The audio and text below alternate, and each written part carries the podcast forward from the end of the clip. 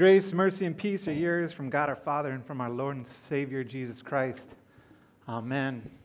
As we looked at our gospel lesson today, I was reminded of all the great stories that there is in the gospel narrative. And over the years, we have a tendency to hear the stories, we remember them from the days of old, we remember them, we get the main point, and then we kind of file it away. We're ready to give the right answer if someone asks us, or we're prepared for a Bible study to add a little something, something to it, but really the story just becomes that.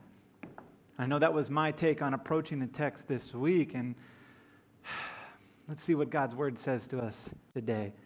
Immediately, Jesus made the disciples get into the boat and go on ahead of him to the other side, and while he dismissed the crowd, after he had dismissed them, he went up on a mountainside by himself to pray. And later that night, he was there alone, and the boat was already a considerable distance from land, buffeted by the waves because the wind was against it. I think the word immediately is significant here. Was it because after feeding the 5,000, the disciples were beginning to become a little bit like the crowd and think, hey, let's make him king? Maybe Jesus was making sure that they wouldn't become influenced and miss the focus of why Jesus was there and what Jesus had done in the first place. We don't get told, we only get told that they immediately left. And from the recounting of this story in Mark and also in John, we can tell that as they got onto the boat, they entered into a storm. That buffeted by the waves is not short for Jimmy Buffett, meaning that the life is all good on sea with our Hawaiian shirts and drinking our Capri Suns, but rather that's buffeted like distressed and harassed. The waves were repeatedly and violently striking the boat. And like I said, again, our experienced fishermen find themselves struggling in a storm. And Jesus, well, he's not sleeping this time, but he is off praying. He's praying alone. He's dismissed the crowd, withdrawn, and has gone off to pray. And I'd like to take a moment here, a moment to understand the importance of prayer and the place of prayer that we see Jesus demonstrating. Now, we see this throughout the gospel, Jesus going off to pray. We see it here after the feeding of the 5,000. We see it um, before he chooses the 12 apostles. We see it before uh, uh, Peter says the confession of the Christ. We see it before the transfiguration, the teaching of the prayer, Our Father, and of course, before the crucifixion.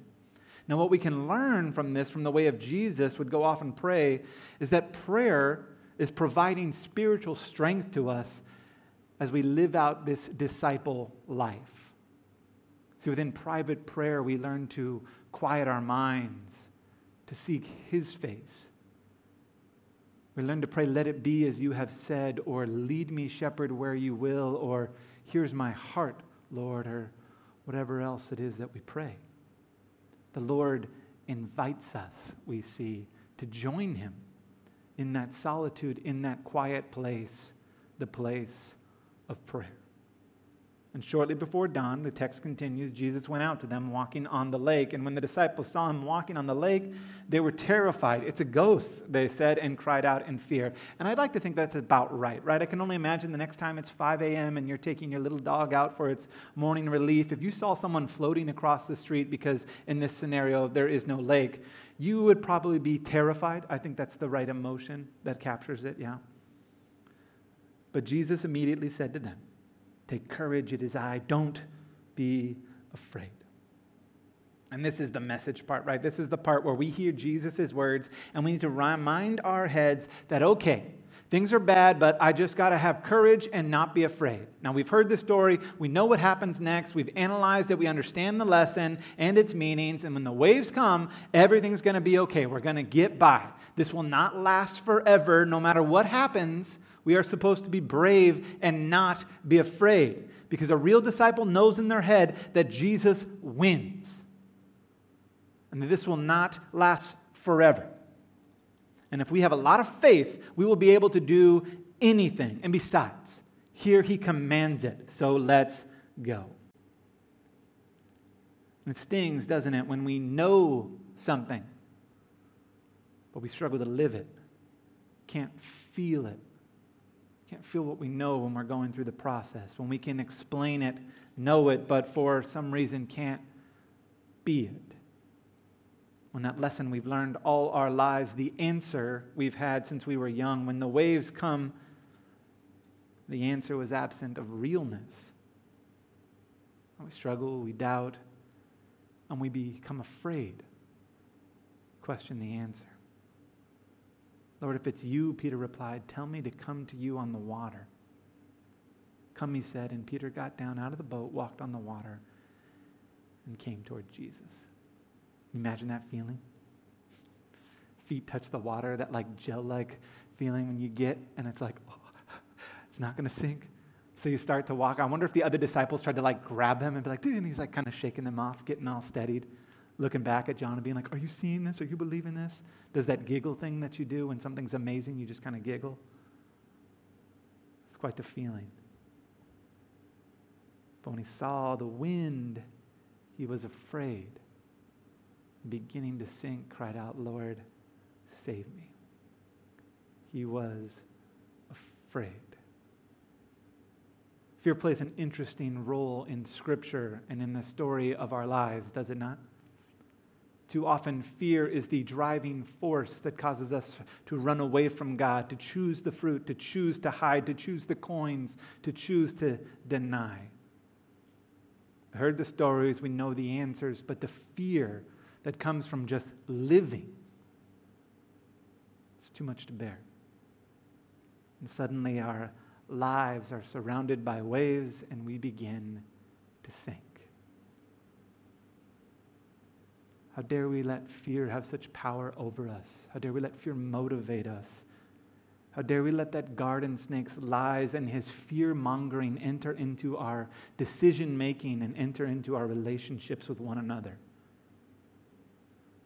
You better believe, friends, that this message is take courage, it is I, don't be afraid, is never going to change because that answer doesn't change. Christ says, take courage. Elsewhere, we see it translated as take heart. We see it spoken to a paralyzed man who had never walked before. We see it to a woman who was sick with bleeding for so many years she lost count and there was no cure possible.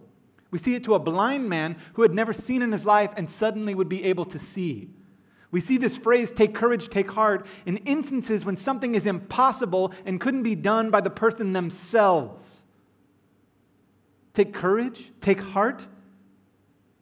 Take, not find, not summon up somehow in yourself but take it. What heart do we take? Whose courage do we rely on? Our own, our own strength, our own skills? Or are we invited to rely on the heart of the one who comes toward us? The one who comes toward us in the midst of wind and waves. When the wind was against them and the waves were beating against the boat, the heart of Jesus came for them. And we take hold of the heart that Jesus gives us, the courage that does not originate within us, but comes from Him. His heart, His courage, His peace that passes all understanding, His strength, His salvation. Which is why the phrase, it is I, is the real focus of our text. Take courage and don't be afraid are just words without the it is I which translated as the ego eimi the I am, the name God gives Moses in the bush. The phrase we hear over and over again in the Gospel of John I am the bread of life. I am the light of the world. I am the way, the truth, and the life. He reminds the disciples here and now that He is God, that He will give them life, that He will deliver them, and that He will give them the courage and the heart that they need. Peter may have taken the step, but that's not enough. It's not enough to have courage and to not be afraid. The it is I, I am, is the driving force. Because the great I am, Jesus Christ, your Savior, is with you, hears you, guides you, sustains you, is the author and perfecter of your faith, sits at the right hand of God the Father Almighty in all power, and is our rock and our Redeemer. Because we cannot walk on water alone. This courage is different. Because if it's not a pandemic, it's going to be a bombing. And if it's not a bombing, it's depression. And if it's not depression, it's unemployment. And if it's not unemployment, it's a thousand other things, each one the same and yet unique to all of us. We can't just drive out the fear and simply be bold and unafraid and start to walk. But the word is near us, comes to us reminded of what it says in 1 John perfect love drives out fear. It's not going to be our love that is perfect, but but we believe and confess his love for us is perfect and is able to drive out fear. The great I am walks on the water and reaches out for us. That is the perfect love. That the Messiah sees your fear, sees your fear and reaches out to you. That the great Messiah sees your addiction and reaches out to you. That the great Messiah sees your pain and reaches out to you. Jesus sees you. And when Peter begins to sink, he cries out, and Jesus immediately, immediately reaches out his hand and takes hold of him. We can hear the words, take courage and don't be afraid, and do more than just know them. But we can learn to trust them, to live in them. To say, take courage and do not be afraid because I am is with me. So we withdraw in quiet prayer for strength and peace. I can take courage and not be afraid because I am is with me. So I can give up a life of myself at the center and instead give and share. Take courage and don't be afraid because I am gives me the life that He calls me to live. Fear will exist and winds and waves will come. I mean, Isaiah said thousands of years ago, For your sake we face death all day long. We are considered as sheep to be slaughtered. And Paul gave us the answer to fear and confessing that in the face of fear and death, in all these things, we are more than conquerors through him who loves us. For I am convinced that neither death nor life, neither angels nor demons, neither the present nor the future, nor any powers, neither height nor depth, nor anything anything in all of creation will be able to separate us from the love of God that is in Christ Jesus our Lord. That drives out our fear. And immediately Jesus reached out and caught him, said, You live faith, why did you doubt? Not a fault or blame, but a gentle question and encouragement. When they climbed into the boat, the wind died wonder what the disciples made of all this when the boat hit the shore. I wonder if they just kind of got on with their lives and would tell the tale over drinks or Zoom every chance they got. But they did that for a while at least. Remember when Peter walked out on the water? Who in their right mind would get out of the boat in the storm? That we'd do that too. But then instead of just telling the story out of the sheer exhilaration of the experience, the craziness of being there, they began to hold the story to do more than know it, but to wonder at it. They came to know that this story can't be about Peter, can't be about you, but that this story is about Jesus. The waves, the wind, the fears are all secondary because there is chaos, there is darkness brooding, and then there is Jesus bringing light and hope. So Matthew made sure to tell this story as he did, not with, not with great embellishments or flair, but in straightforward simplicity, so that no matter the age, you would not miss the meaning. For the meaning is not to be found in the extraordinary things that occurred, but in the place Jesus must have at the center of every life. In the stories that we tell, and we each have a story, we do. I'm going to invite the band back up here now. Know, we have been called to put at the center of that story not ourselves, but Jesus. And I think that's where sharing faith can start, how the story of your life is really the story of Jesus. That we can say, we believe, and so we must speak. We will tell the story of Jesus, of who he is and what he has done for us. How, in a time of fear, reaching out to us is the Lord Jesus Himself. How walking through wind and waves, Jesus is coming to be with us. How He takes hold of us and says, Come.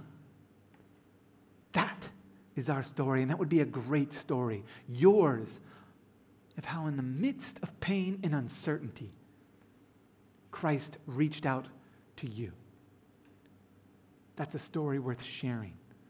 That's a story that needs to be posted, spoken to our little ones and to those who have not yet hear, heard. I wonder what would happen if 1,800 people would post a story of God working in their life, even in the midst of fear. I wonder what would happen if just one person told the story to someone who hadn't heard it yet the story of Jesus. I wonder what would happen if we took courage and weren't afraid to speak to this restorative hope we have in Jesus.